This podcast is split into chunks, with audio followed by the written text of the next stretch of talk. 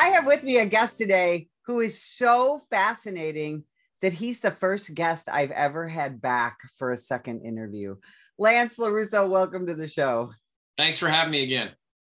The reason I wanted to have you back um, is a couple. You are one of the nation's experts on law enforcement use of force, and you are a cop and a trainer and a lawyer, and you're an author of a couple of books that are so important, not just to law enforcement, but to the supporters of law enforcement and people who really want to understand uh, use of force. So let's start by talking about the books.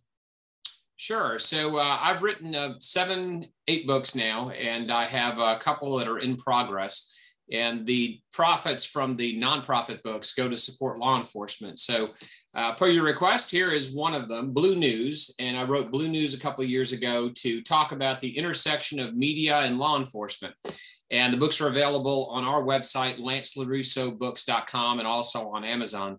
And I wrote the book to kind of give people a, a roadmap into how to talk to the media, and also for the media to understand exactly what's going on inside of a law enforcement agency when there's a critical incident. Let me talk about that for a second, because I think this is one of the biggest problems we have in law enforcement is our law enforcement leadership very often doesn't communicate well with the media and vice versa, right?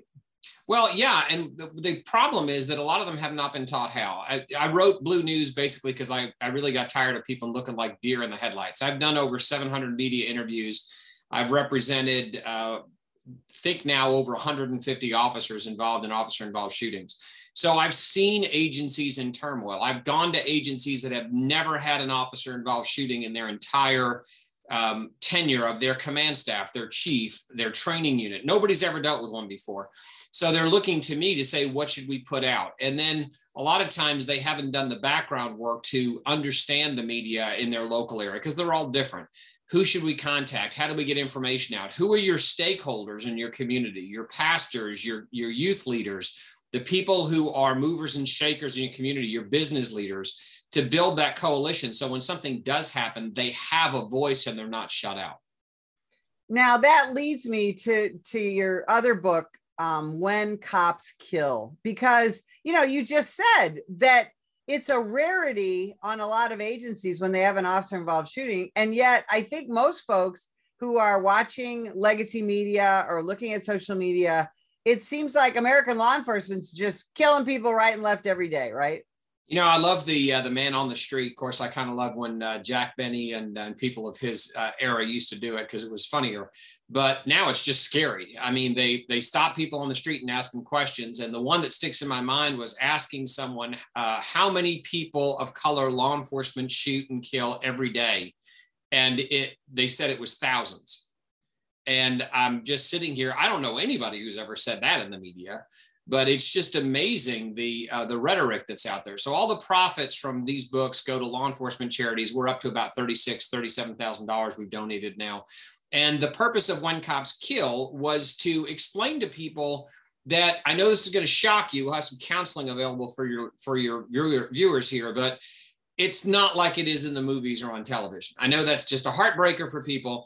Officers do not shoot somebody on one page of a novel and then go back to work on the next. There's incredible investigation. Sometimes officers are sidelined for six months. Sometimes the officers, even if they're not visibly injured, suffer from that use of force and the stressful situation they're in for the rest of their lives. And in When Cops Kill, I interviewed officers who'd been involved in shootings, one officer who shot someone, completely justified, morally, legally, everything. And fifteen years later, he said his goal was to go twenty-four hours without thinking about the man he killed, and he hadn't done it yet. Lance, why do you think that police use of force, which has always been a kind of a controversial topic, why are we at the point we're at here in twenty twenty-two, where it almost seems like no uh, law enforcement involved shooting is justified by communities or by the media? How did we get here? Well, let's start out with one thing. When a government agent, a law enforcement officer, uses force of any type or takes a life, it is appropriate to scrutinize their actions. The courts do it. District attorneys do it. There's a civil investigation. The agency does it from a criminal perspective and also from a, an administrative perspective. The Garrity decision from the, uh, the sixties said that a law enforcement agency can force someone to answer questions, even though it can't be used in court, because it's more important to find out, did we hire the right person? Did we train them properly? Did we equip them properly? It's more important to find that out than it is to prosecute that person. So the scrutiny is not a problem. The problem is a disconnect between what the law is, the reality of officer-involved shootings, the speed of human encounters and human performance, as opposed to what people see on T V. Now, I think what's really gummed up the works is this.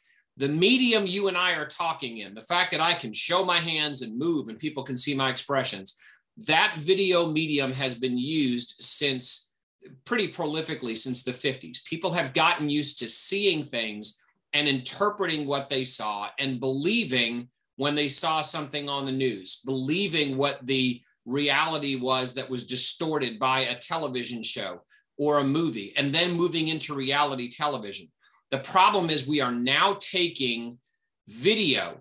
We've been doing it for a while, but now we're taking body cameras and dash cameras and surveillance video and portraying what happened, and people are presuming that that's what the officer saw, that's what the officer perceived, and I add on top of that a gross misunderstanding or ignorance of what the laws of the use of force are, and you have completely justified officer-involved shootings being condemned by the public and, unfortunately, by some prosecutors who just don't understand the law.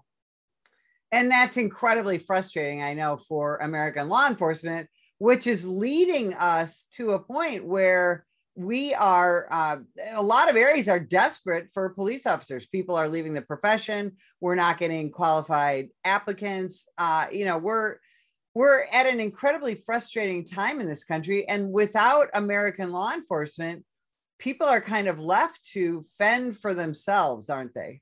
Well, we're, we're seeing that happen. I just read an article over the weekend that uh, the state of Connecticut is eight hundred officers short.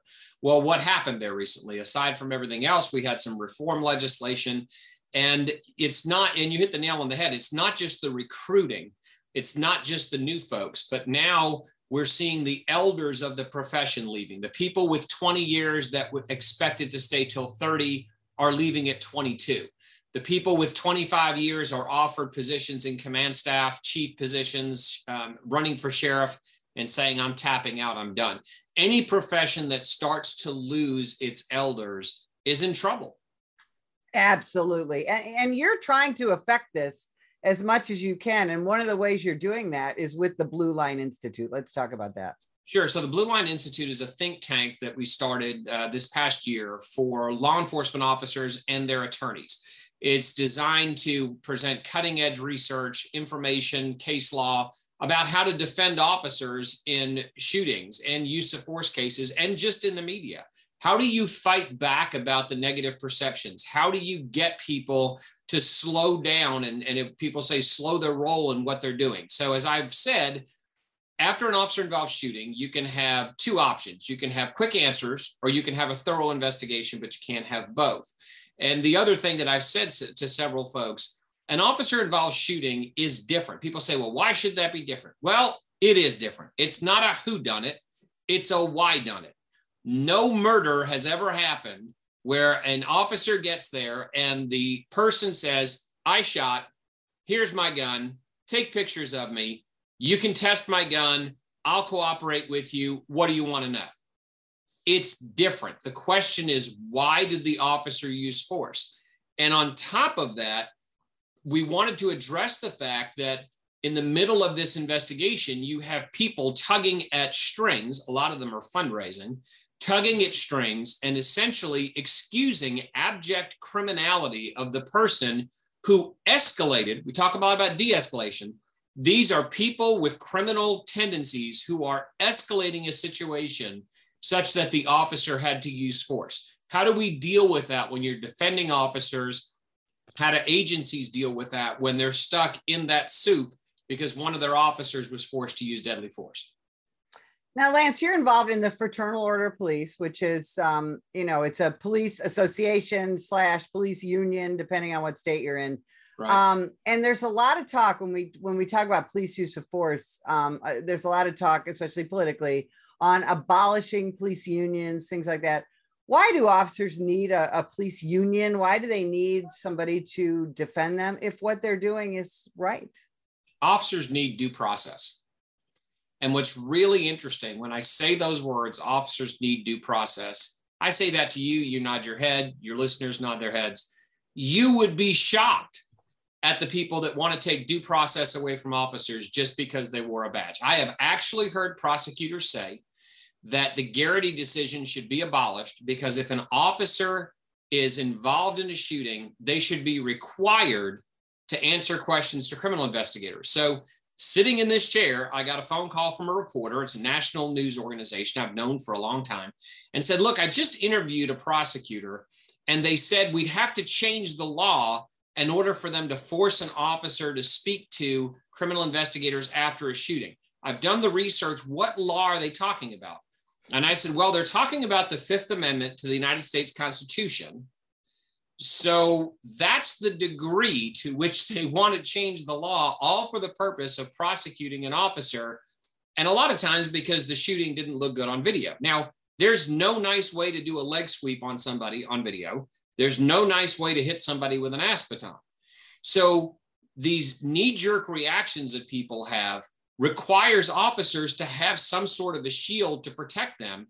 And never mind the fact that we have police chiefs and some sheriffs who have just become activists. I, you know, and I, I spoke recently, if you're a law enforcement executive and you are not a law enforcement advocate, please do everybody a favor, write a resignation this afternoon and get out of the profession. That's, a, that's outstanding because we see a lot of that, a lot of weak police leadership that causes the issues for our profession very often that we see now, including, you know, we've got this huge rise in officer ambushes. And one of the frustrations at the National Police Association that we have is officers are being attacked because of the false narrative that we are somehow a danger to the community. And we have weak leadership that refuses to stand up for their officers. Just what well, you just said. Well, think about this for a second. Imagine the corporate world. You are hired as the C E O of a Fortune one hundred company. And in the first board meeting, you say, you know, look, I really don't believe in the profession. I don't believe what we do here. I, I really think that we need to fundamentally change everything about this entire corporation. The door would hit you so hard on the way out, you'd be speeding when you hit the next shoreline. Why do we tolerate that in our profession?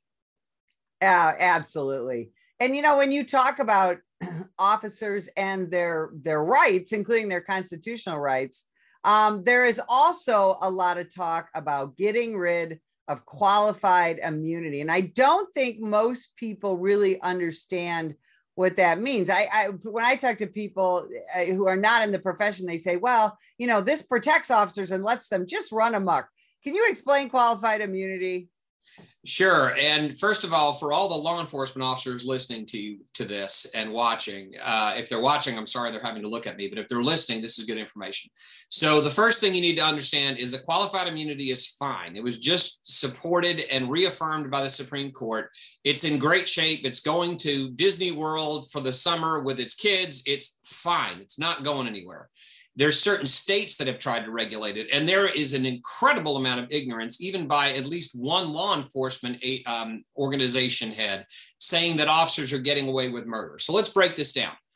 If you're going to apply for qualified immunity, number one, you have to be acting in the course and scope of your employment. That means if you commit a crime, you can't get qualified immunity. So officers are not getting away with murder when they get qualified immunity. If you commit a crime, it's outside the course and scope of your employment, you can't get it. The second thing you have to show is that you are complying with clearly established law. And the Supreme Court has wrestled with that over the past few years. One of the cases recently was White v. Pauly, P A U L Y. And what the courts wrestled with that was the whole concept of the clearly established law is what puts officers on notice that their conduct was appropriate or not appropriate. So we don't expect officers to spend their off hours in a law library, but we do understand that they have to be kept abreast of what's going on by their agency. They have an independent obligation to work with each other and get advanced training. This is why we started the Blue Line Lawyer Institute, to have a, a think tank to raise that level of awareness and education.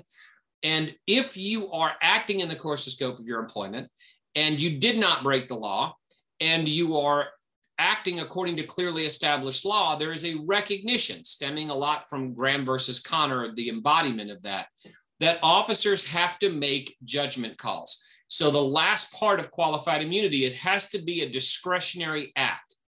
It can't be an act that you have no discretion about. So um, administering first aid to somebody, or, or calling for an ambulance, or qualify or, or um, examining someone before they enter a jail to make sure that their medical needs are met. Those are ministerial tasks. So it has to be a discretionary act. And the discretionary acts of law enforcement, like most public officials, are made under circumstances where they don't have a lot of time to make decisions. So as Graham versus Connor stated, rapidly evolving, tense and uncertain circumstances where minute amounts of time are compressed for an officer to make a decision. And it's a recognition that if you are putting yourself in that position, if the government has placed you in that position, if the public has called nine one one for you to solve a problem, if you exercise your discretion appropriately, we are not going to hold you civilly liable. That's a nutshell of qualified immunity. And I don't see anybody with any rational basis wanting that to go away. That's an excellent explanation. And, and you are, you're such a good teacher, and, and you go out there, you know, at the Blue Line Lawyer Institute, you guys, you do a lot of training. Talk about your training and tell folks what you do. So we have a training class that's coming up August seventeenth and nineteenth. I think it'll be before uh, before your, this program airs, but um, it is in Atlanta, and we have people registered from several states now. And the bottom line with our training, and I've been doing this for years, our training is designed, number one, to empower the people that are on the road. They hear enough naysaying. We need good people in law enforcement. And I know you have a lot of civilians who watch your show. People say, what can we do? Go out and recruit somebody to work in law enforcement. Find the best and the brightest in your community and say, please join the police force, apply for the sheriff's office. That's how we get the best and the brightest, because the one or two or five recruiters in your agency can't do it all. And what we try to do after we empower them is give them knowledge that they wouldn't get someplace else. And then another big part that we do at the firm is act as a spokesperson. I do a lot of interviews. Um, you know, for instance, you mentioned the ambushes. The ambushes in twenty twenty-one were up one hundred fifteen percent. one hundred fifteen percent where officers were being attacked just for wearing the uniform. That is unacceptable in a free society. Absolutely. Lance, how did law enforcement, or policing, I should say, get so politicized? What happened? Money. I'd love to give you some other explanation, and there are people who tell you it's social trends. It has to do with money.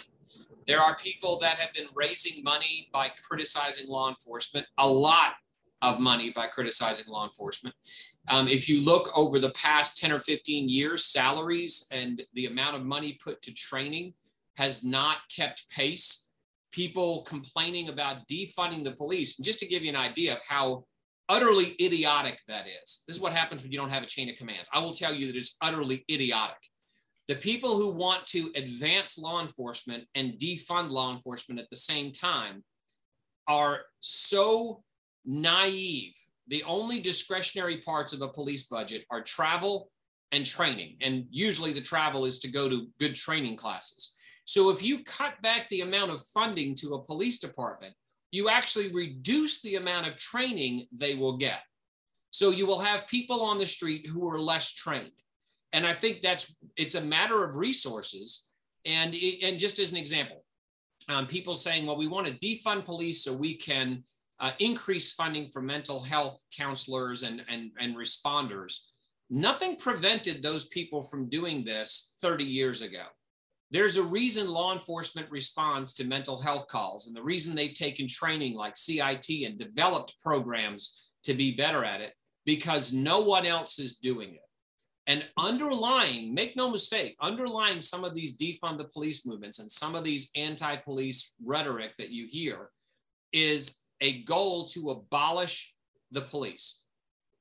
And some cases just to disarm the police. And now it's interesting because nipping around the edges, you'll start to hear some of those people actually come out and say what they want, that they really want to abolish law enforcement. And the bottom line is, you know, the, the much maligned blue line is actually supposed to symbolize a line between anarchy and order. And if you do away with law enforcement, if you disarm the populace, if you prevent people from protecting themselves, the predators, and they are absolute predators in our society, will not stop, and people will be completely defenseless. Yeah, you're you're absolutely right. Lance, where can people get the books? Where, where can they find out more about you and the Institute and your training and, and everything that you're involved in? Oh, great. Well, by the time this airs, the Blue Line Lawyer Institute website will be up, and that'll be blue line lawyer institute dot com. Uh, and then uh, Lance LoRusso Books dot com. I actually wrote a fiction book that you can get at hunting of men dot com. It's a novel. It's my first novel. And uh, it's, uh, it's people, I've told people, if you want to read about the alcoholic um, homicide detective with seven ex-wives who hates everybody, go read somebody else's book. You want to know a book about how cops actually solve crimes. People have really raved about uh, Hunting of Men. All the books are available on Amazon or at Lance LoRusso Books dot com. Lance, thanks so much for spending time with us, being my first repeat guest. And if you want more information about the National Police Association, visit us at national police dot org. Ma'am, put the gun down! Put the gun down! Last year, law enforcement officers were involved in hundreds of thousands of use of force incidents. A use of force incident is when an officer must use nonverbal tactics to gain control of a dangerous situation. Put the knife on the ground. In many cases, officers have no choice but to use force when a suspect doesn't comply with a lawful order. Use of force is always ugly. No one likes it, especially police officers. Together, we can help de-escalate these dangerous encounters. Help police officers by complying with their lawful orders. Don't attack, attempt to disarm, or flee from an officer. Use of force is an officer's last option. Most incidents can be avoided by not resisting arrest. If you feel you've been wrongfully detained by a police officer, then seek a legal solution after the encounter has been resolved. Let's keep everyone safe. Comply now and complain later.